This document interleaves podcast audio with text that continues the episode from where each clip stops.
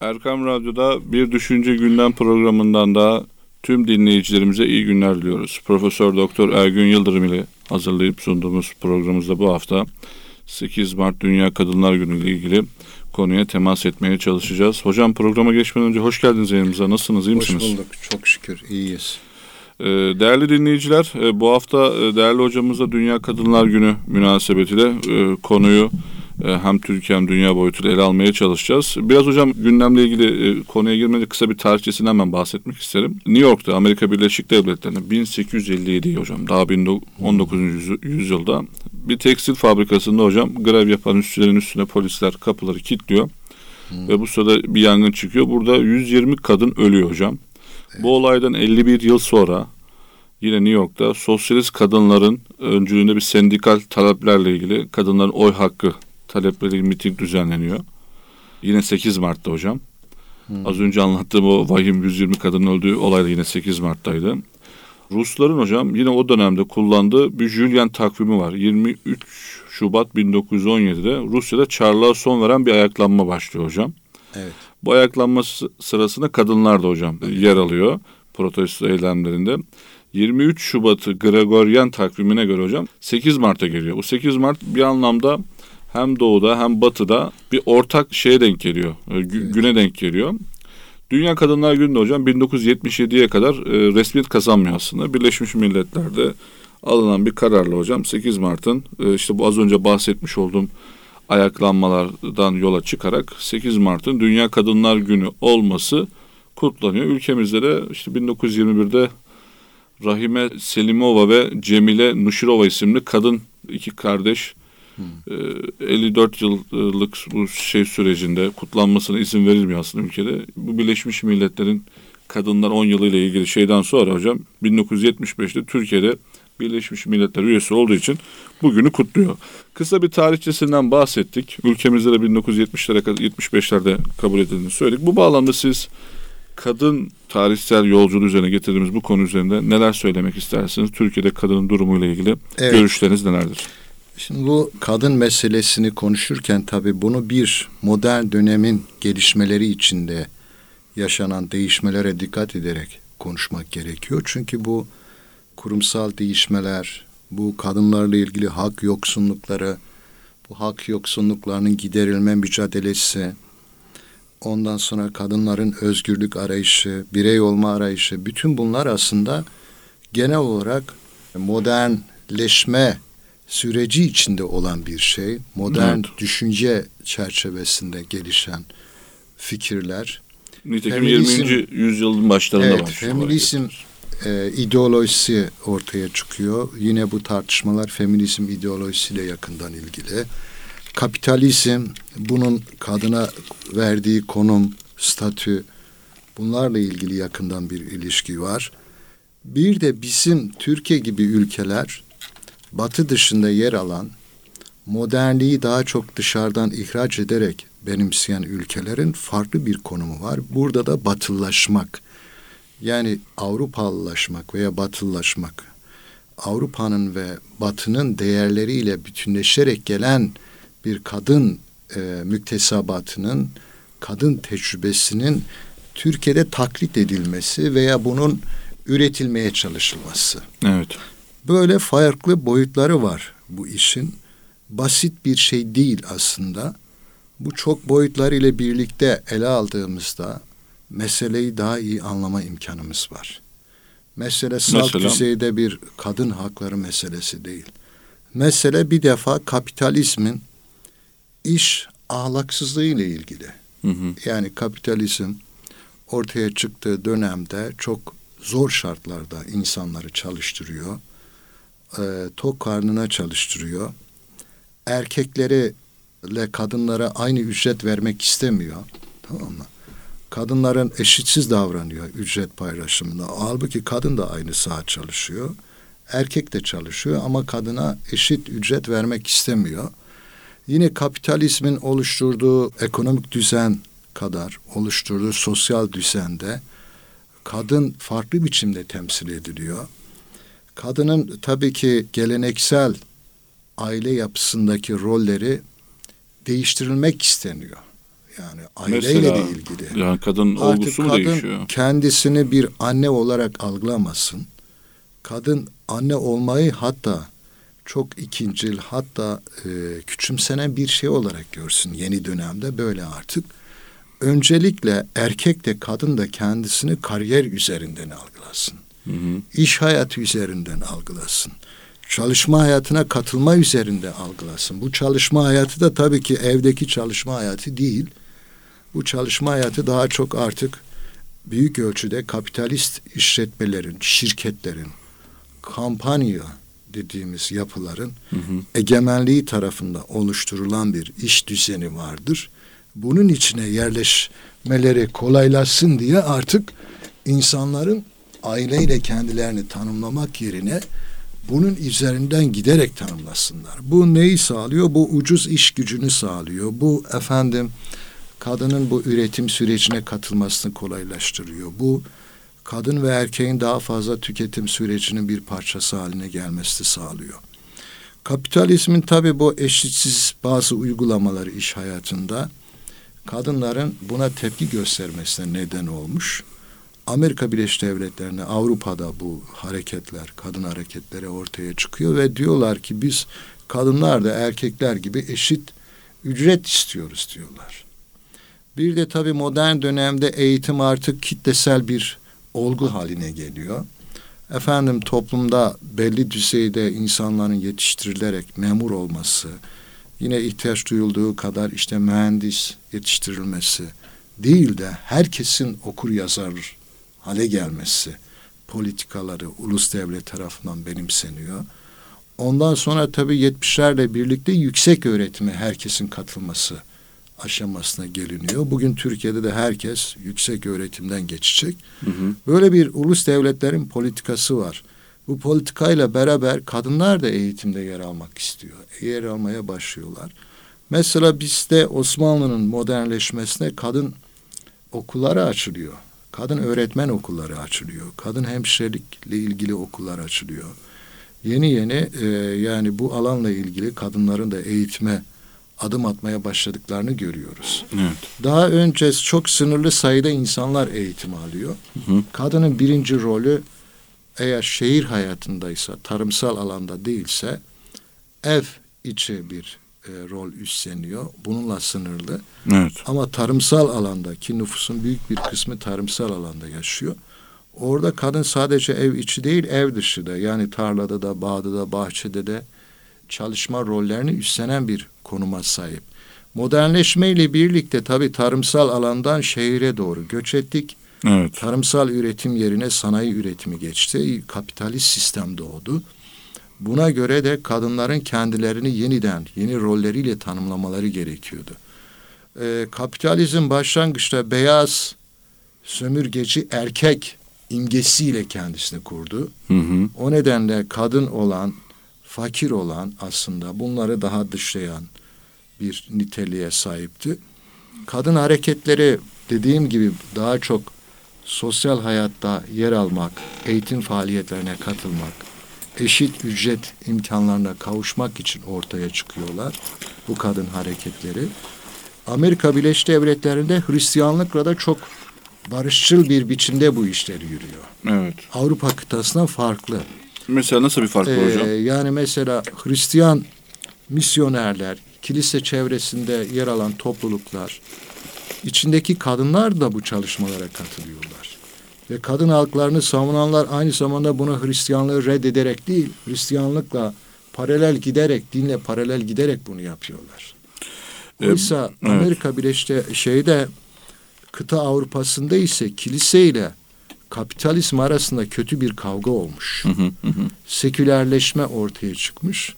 Dolayısıyla kadın haklarını savunmak değerler açısından gelenekten, dinden, efendim mirastan kurtulmak, bağımsızlaşmak, onun dışına çıkmak gibi bir anlayışla kurgulanmış. Peki günümüzde Buna- peki hocam daha çok şiddetle temalanan bir e, kadın hakları. Şimdi e, günümüze tabii gelmeden önce biraz daha bunu irdeleyelim Lütfen. müsaadenizle. Tabii.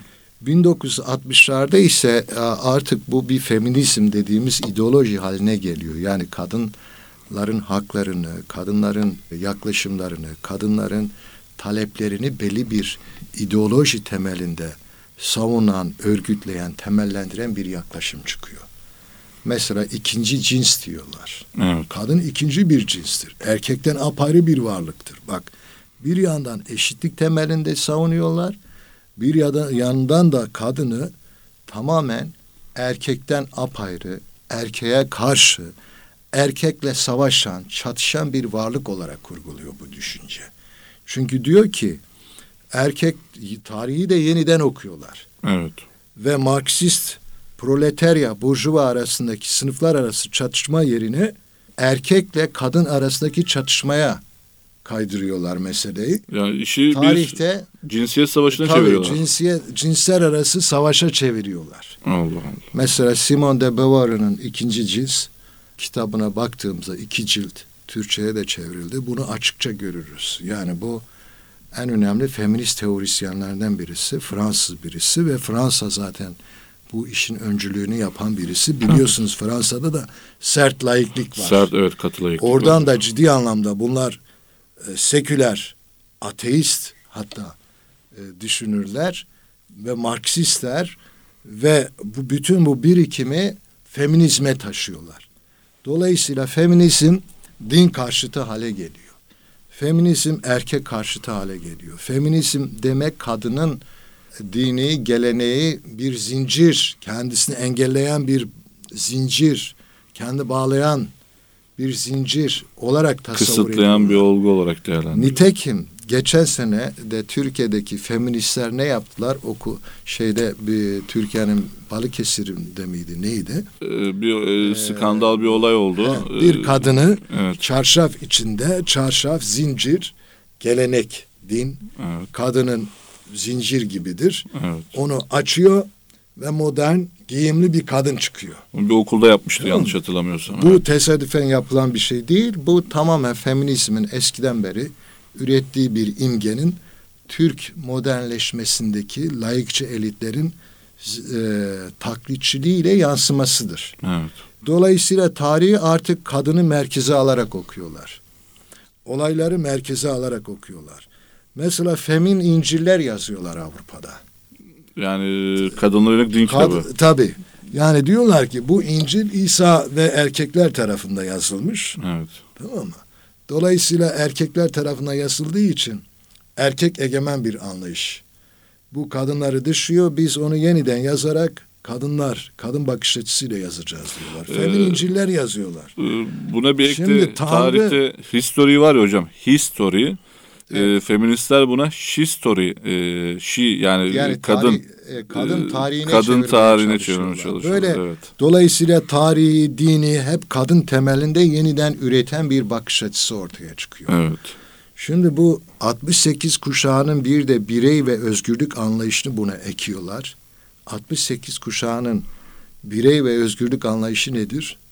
Tamamen bireyce, aileden, toplumdan, mahalleden soyut, ondan apayrı, bireyi yücelten bir anlayış. Özgürlük de yine mesela efendim madde bağımlılığa bile normal bakacak. Esrar alma vesaire. Alkol, cinsiyet yani. özgürlüğü. Evet. Bunlar çok öne çıkıyor 68 kuşağında ve bu bunlar da aslında feminizmin içine ekiliyor. Feminizm mesela işte bu beden benimdir diyor. Beden benimdir. Kürtaja karşı çıkan eylemlerde bulunuyorlar. Kürtajı bir özgürlük olarak savunuyorlar 70'lerde. Burada da ürettikleri slogan bu beden benimdir. Bizim anlayışımızda nedir? Valla ne beden benimdir, ne mal mülk benimdir, ne oğlanlar benimdir, ne hanım benimdir. Bunlar Yerin göğün hakimi. Allah'ındır. Bizim ema, bize emanet olarak vermiş. Evet. Tamam biz böyle bakarız. Mülkün sahibi Allah'tır. Bu bedenin sahibi de Allah'tır. Nefesi veren de odur, nefesi alan da odur. Evet. Ondan sonra bu sosyolojiyi inkar etmek aynı zamanda. Sadece dini değil. Çünkü sosyologlar diyor ki birey yani birey e, sosyal ilişkiler içinde birey olur diyor. Aile içinde birey olur, akranlar içinde birey olur, mahalle içinde birey olur, tarih içinde birey olur. E, efendim Türk toplumu içindeki bireyle Arap toplumu içindeki birey de aynı değildir. Evet. Efendim bu küresel zamanlarda dijital çağ diyoruz ya. Bunun içinde yetişen birey ne diyoruz? Kuşak diyoruz. Biz diyelim 2000'li yılların kuşağıydık. Evet. Köyden kente gelen kuşaktık. Make-up giydik. Ankara cizlavit giydik. Ankara lastiği değil mi?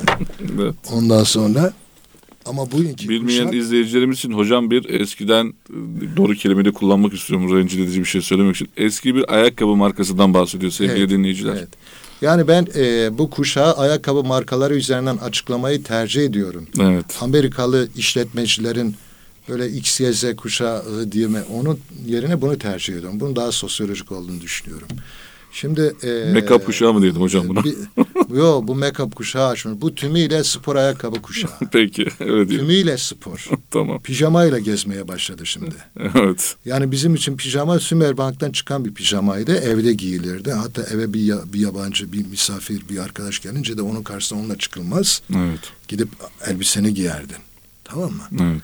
Yani bir elbise, takım elbise özellikle estetiği olan bir şeydir. Ama hocam evde de giyilmez ki takım elbise. Hayır evde değil. Evet. Evde de ona uygun bir şey giyerdin. Misafirini karşılıyorsun. Evet. Ya pantolon giyersin. Şalvar giyerdin. Pantolon giyerdin. Şimdi bir şeyi mukayese etmek için başka şeye geçtik ama önemli. Evet. Hep içimde gözlemliyorum bu aralar. Pijama sosyolojisi diye yazayım diyorum. Dışarıda daha sonra kot pantolon çıktı. Dok- dok- 90'larda 80'lerde. 80'ların sonunda. Tamam mı?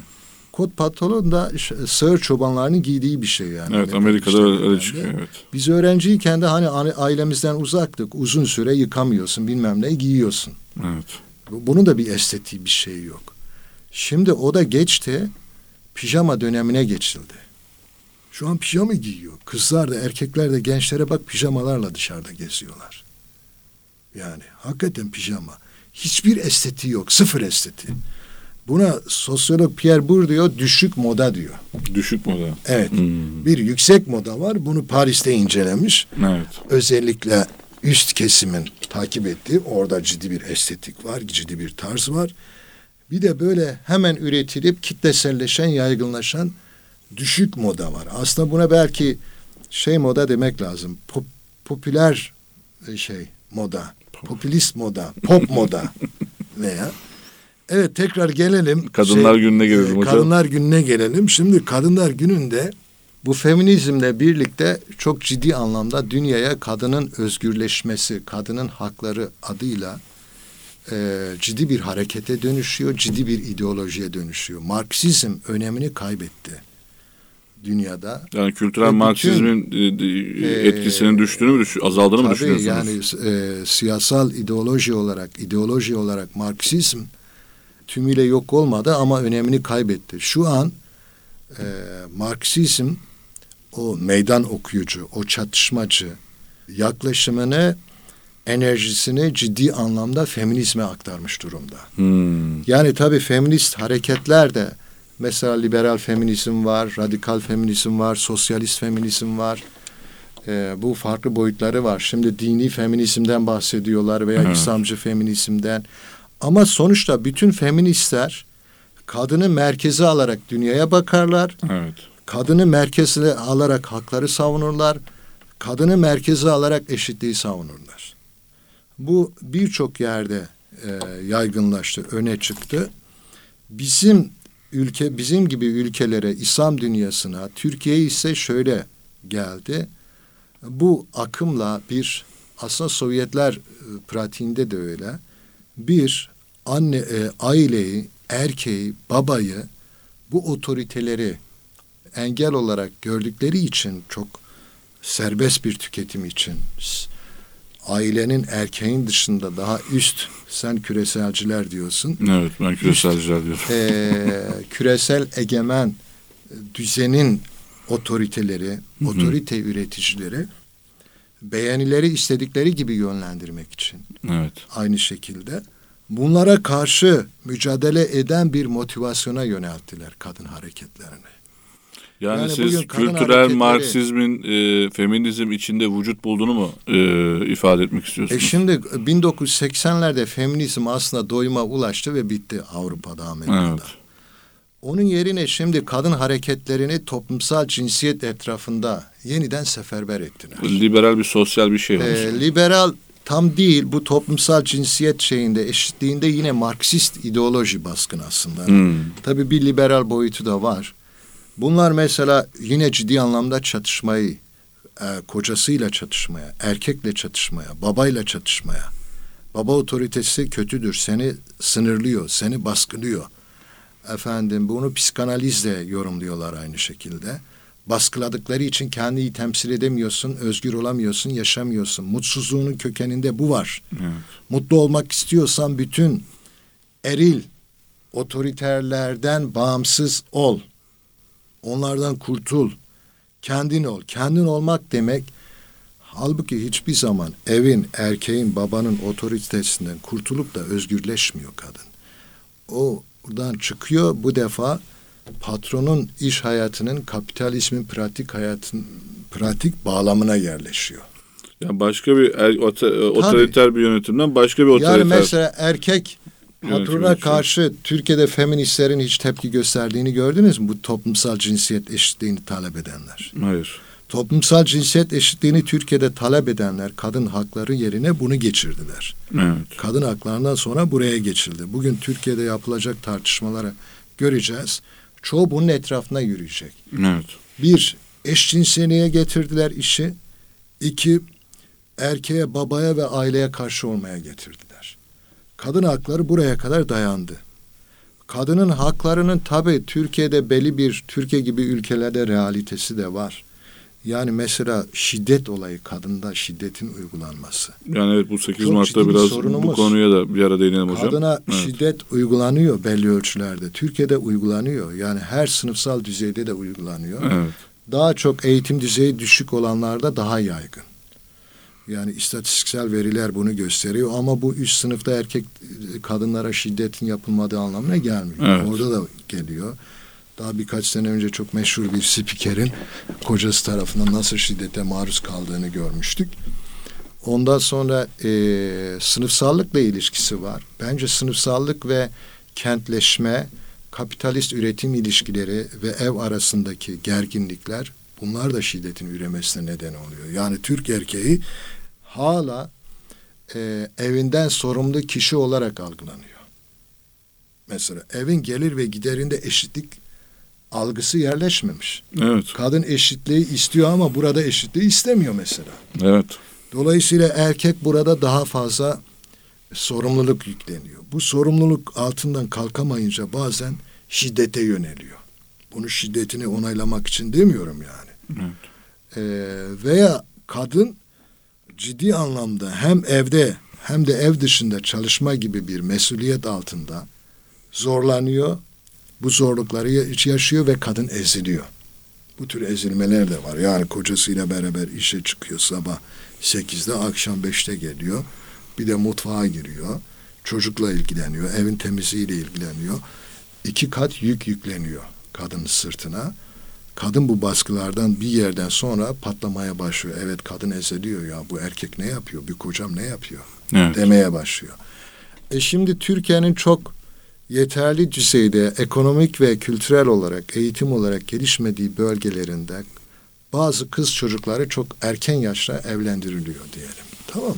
Bu çok spesifik örnekler. Spesifik çok örnekler. konuşuluyor gerçeği Ama de evet. Konuşuluyor. Var ama tabii. Bu- böyle bir olgu var. Feminist çevreler alıyor, büyütüyor. Sanki Türkiye'nin genelinde böyle bir olay varmış evet, gibi. buna çeviriyorlar. Evet, Gelin e, şey çocuk, Çocuk gelinler gelin diye bir şeye çeviriyorlar. Tabii gelin olmak çok büyük bir sorumluluk almak. Ev çevirmek, üstlenmek, çocuk sahibi olmak.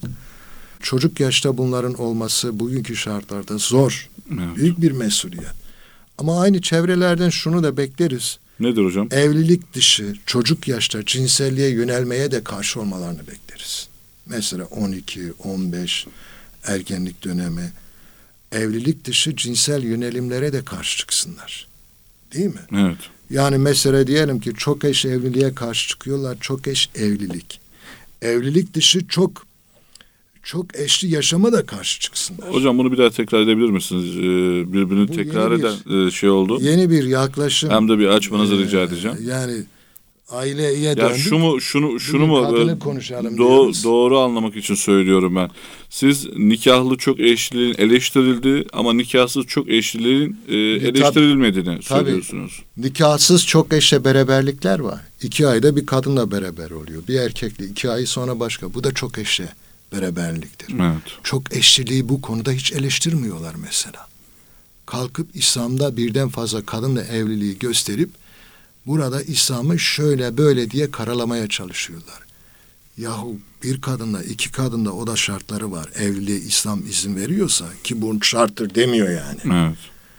Siz onlarca kadınla erkekle beraber hayatınızı sürdürüyorsunuz. Bununla neden yüzleşmiyorsunuz? Orada bir sürü sorunlar yaşanıyor. Üzüntüler, mutsuzluklar, intiharlar, gebelikler, kürtajlar, çocuk düşürme hadiseleri.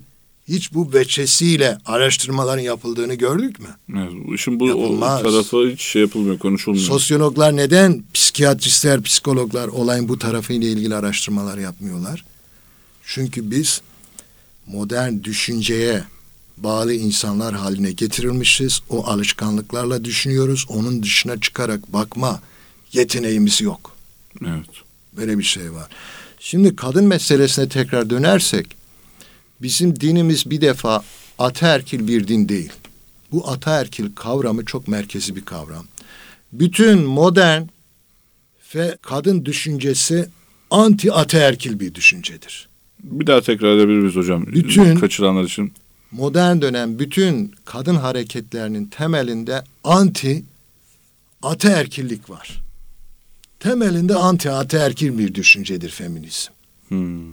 Yani baştan sona oku. Her şeyin kökeninde de ataerkilliğin var olduğunu söylüyorlar. Yani erkek egemen, baba egemen. Bunlar olunca sorunlar çıkıyor. Kadının biri olmasını ve özgür olmasını engelliyorlar. Bir defa ataerkillik kavramı temelde Roma ile ilgilidir ve Roma'da kadın mülkiyeti yoktur. Kadın alıp satılan bir maldır, eşyadır yani. Tamam mı? Herhangi bir sandalye gibi. Roma hukuku. Tabii Roma. hukuku dünyanın en büyük hukuklarından. Evet. Kadın mülkiyeti yoktur. Avrupa'da uzun süre kadın mülkiyeti olmamıştır. Ataerkilin kökeninde bu vardır aslında. Egemenlik değil, mülkiyet vardır. Evet. Çünkü mülkiyet sana egemenliği de getirir.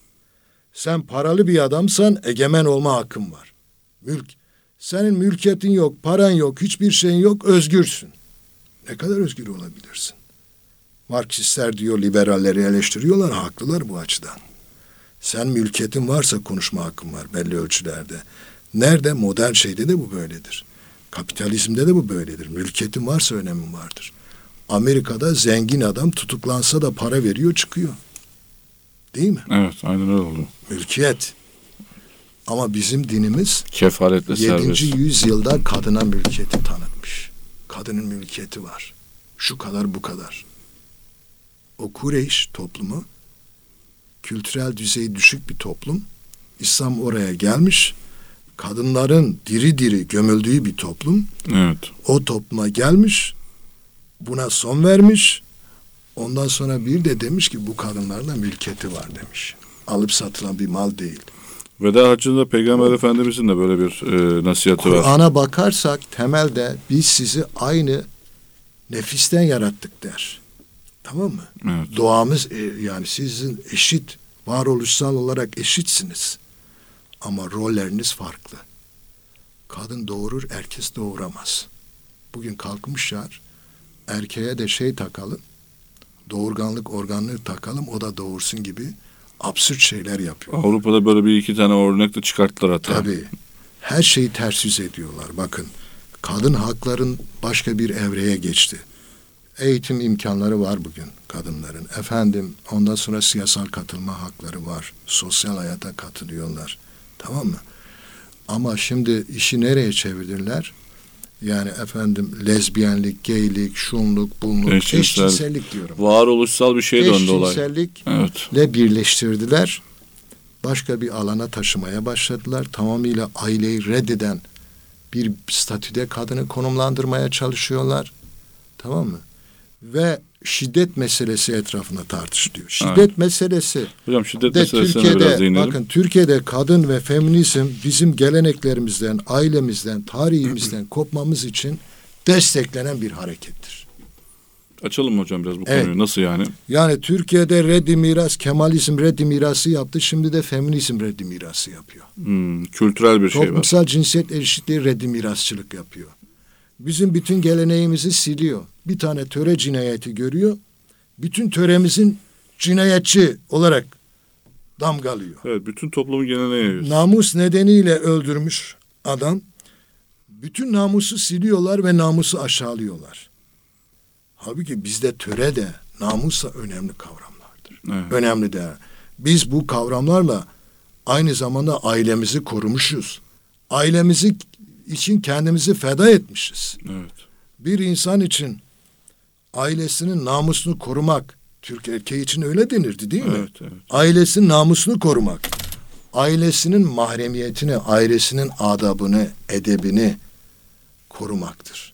Değerini korumaktır. Normunu korumaktır. Bu anlamlara gelir. Bu kötü bir şey mi? Korumayın diyor şey, erkeğe diyor. İşte orada şiddet girdiği zaman işin şeyi... Şiddet, şiddet işin meselesine biz değişiyor hocam. biliyorsun 10 ka- e, kadın vakası Evet, bir çalışma araştırma yapmıştınız. yaptık. Evet. Türkiye'de ve şunu gördük. Türkiye'de şiddet var. Dünyada şiddet var. Evet. Sadece Türkiye'de değil ki İsviçre'de de şiddet var. Fransa'da da şiddet var. Amerika'da. Türkiye'de de var. Amerika'da da var. Şiddetin ne olduğu meselesinde feministler hep namusu, hep erkeği, hep aileyi imgelerler. Aile onlar için bir hücredir, bir hapishanedir. Hı hı. Aileyi öyle imgeliyorlar. Hapishane. Kadın özgürleşmesini engelleyen hapishane. Sınırlayan, hayatı sınırlayan bir olgu olarak Hapse- değerlendiriyorlar. Evet. Ee, ya sanki iş yerine gittiği zaman istediği saatte girip çıkıyor. istediği gibi hareket ediyor yani. Ee, şimdi şiddetin kaynaklarında bizim yaptığımız araştırmada da gördük. Törecilik var, namus var, alkolizm var, psikiyatri var, partner yaşamı var, Evet. uyuşturucu madde bağımlılığı var. Ama medyada ve vur- e, öne çıkan ne? Alkolizm vurgulanıyor mu? Hayır.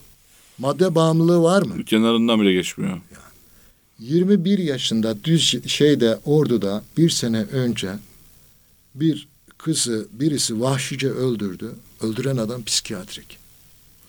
Ondan sonra şeyde e, Muğla'da mı Denizli'de yaşandı. Denizli'de yine bir kızı Bitlis'te gelen partner yaşamı var. Muğla'da. Muğla'da. madde bağımlılığı var. Bir sürü şey çıktı. Ondan sonra daha geçen yine Kübra bilmem ne adıyla eee, şeyde avcılar tarafında gece saat 2'de 3'te birisi kendisini aşağı attı. Kadın şiddeti. Evet. Ne çıktı gece 2'de 3'te? Efendim arkadaşlık, partner hayatı, sevgili bilmem neler çıktı. Bunların hiçbirisi üzerinde düşünülmez. Kadına yönelen şiddetin bu çoğul faktörleri üzerinde düşünülmez, durulmaz. Yani alkolizm üzerinde, alkolizm ciddi anlamda. Madde bağımlılığı ciddi anlamda. Partnerlik yaşamı, gayrimeşru ilişkiler. Bunlar üzerinde hiç durulmaz. İstanbul Sözleşmesi'nde de öyle. hı. Kadın şiddeti tamamıyla örf, adet, din, namus. Bunlar vurgulanır. Kapitalist hayatın getirdiği mesela gergin ekonomik ilişkilerin hiç mi etkisi yok? Kadının evle iş hayatı arasında yaşadığı zorluklar, Türk erkeğinin geçiş sürecindeki gerginlikleri, psikolojik sorunları Hı hı, hı hı. hiç mi yok? Hiç bunlar üzerinde durulmuyor. Yani kadın endüstri endüstri çarkının içerisinde harap bitap düşmesi değerlendirilmiyor. Evet. Ama sonuç üzerinden evet, bir şiddete maruz kalıyor. Ee, ama bu so- sonuç üzerindeki olgu daha çok ön plana çıkıyor. Onu tetikleyen nedenler ise e, birazcık daha göz ardı edildiğini Şimdi görüyoruz. Türkiye'de Söyleminizden erkek bunu anladım ben yani. dindar olsun, Evet. Seküler olsun bu geçiş sürecinde ciddi zorluklarla karşılaşıyor. O nedenle depresyona giriyor, psikolojik sorunlara giriyor, gerginliklere giriyor. Evet. Bunu aşmak için psikolojik destek alması lazım. Psikiyatrik destek alması lazım. Şiddete doğru evrilmemesi için en önemli çözümlerden birisi bence bu. İkincisi Türk erkeğinin şehir hayatında yeni rollerini, ev içi ilişkileri paylaşma gibi rollerini paylaşmaya yönelmelidir. Tamam mı? Kadına da haksızlıkların yapılmaması için. Hocam kadınlar gününde biraz kadını da- kadın, kadınlar kısmından şey E, yapacak tabii ki olursak. yani bir kadınlara yönelen bir takım haksızlıklar var. Evet. Biz adaletten yana olmak zorundayız. Kadının yanında veya erkeğin yanında değil, adaletten yana olmak zorundayız. Burada e, kadınların ciddi bir mağduriyeti var bu şeyde, rol değişimi sürecinde. Erkekler bu rol değişimine üstlenmeliler yani. Bu kültürel bir şey. Birden olmaz. Yani evde yemek yapsın erkek ne olacak yani? Dinimiz buna karşı mı? Bu kültürel bir şey. Evet. Geçmişte yoktu bu kültürümüzde ama şimdi çocuklarımıza öğretelim. Yeni erkekler öğrensin. Veya biz yapabiliyorsak yapalım yani. Ya da hanımını anlaşmaya bağlı yarım gün çalışırsın, yarım günde ev işlerini yapalım. Ben de dışarıda daha fazla fedakarda bulunayım. Yani dışarıda çalışırken herkes çok güzel işlerde mi çalışıyor? Herkes kendisinin patronu mu? Yok öyle bir şey. Değil mi? Evet. Dolayısıyla dışarıda çalışmak da bir fedakar. Adam 12 saat veya kadın 12 saat ne yapıyor? Aynı şeyi yapıyor. Sıkıcı işleri yapıyor. Değil mi? Temizlikçi diyelim. Veya efendim sürekli bir e, böyle mekanik işlerde. Vasıfsız işlerde diyebiliriz. Vasıfsız Aslında işler. doğru tabir herhalde bu herkes olacak. doktor mu? Evet. Herkes birinci sınıf mühendis mi? Herkes öğretmen mi? Değil mi? Evet. Herkes yarım gün çalışan öğretmen mi? O nedenle bu ev içi rollerin kadınlarla paylaşılması lazım artık. Mutfaklarımız zaten hücre. Bu mutfakları değiştirelim. Bu Amerikan mutfağı değil. Bizim ocak mutfağımız vardı eskilerde. Bence Ocak- mutfağı büyütelim hocam. Sofa denirdi. Sofa. Evet. Sofa şu. içinde ocağı var. Büyüktür. Orada oturursun. Sehpa ve şeyler vardır. Minderler veya sedir vardır. Evet. Oturursun beraber yemek yapılır ocakta sonra beraber yersin sonra herkes gider yatağına yatardı. Bunu mahremiyete uygun da yapabiliriz. Mutfakları duvarlarını şey yapalım. Yıkalım, genişletelim, sofaya çevirelim. Eyvallah. Tamam mı? Orada oturalım en azından hanımız yemek yapıyorsa biz de onunla muhabbet edelim çocuklarla beraber yardımcı olalım. Orada biz de su dökelim. Biz de kaşıkla karıştıralım. Evet. Tamam mı? Bunun yerine başka şeye de dönmeyelim. Yani Mesela? ocak tütsün. Evet. Beraber pişelim. Beraber muhabbet edelim. Ondan sonra kadınlarımıza yardımcı olalım. Sorunlarını paylaşalım. Onların zamanlarını paylaşalım. Onların sorunlarını paylaşırsak, zamanları paylaşırsak, muhabbetimizse, desteğimizse o zaman feminizmin, e, feminizm ideolojisinin bu eşit, toplumsal cinsiyet eşitliğin sapkın fikirlerinin kadınlar üzerinde, erkekler üzerinde, çocuklar üzerinde etkisi de olmaz diye düşünüyorum. Kadınlar e, ve erkekler bugün de birbiriyle muhabbetle, adil bir biçimde gün geçirsinler. Meseleleri, sorunları varsa oturup konuşsunlar. Evet. Daha iyi bir aile, daha iyi bir arkadaşlık, daha iyi bir muhabbet. Koca eş artık nasıl diyorsa Karı koca. karı koca olarak Evet. e, bir arada güzel geçsin, iyi geçsin. Kızlarımızın da hayallerinde evlilik e, ne bir tümüyle kurtuluş ütopyası ne Evet. de bir hapishane olarak geçmesin. İnsanın çok önemli bir tecrübe aşaması. İnsan evlenmeden hayatı tam yaşayamaz bence. Çok önemli bir tecrübe. diyoruz ve teşekkür ediyoruz değerli hocama. Değerli dinleyiciler, bugün de bize ayrılan sürenin sonuna geldik. Haftaya başka bir konu, başka bir gündemde görüşmek dileğiyle. Sağlıkla kalın, hoşçakalın.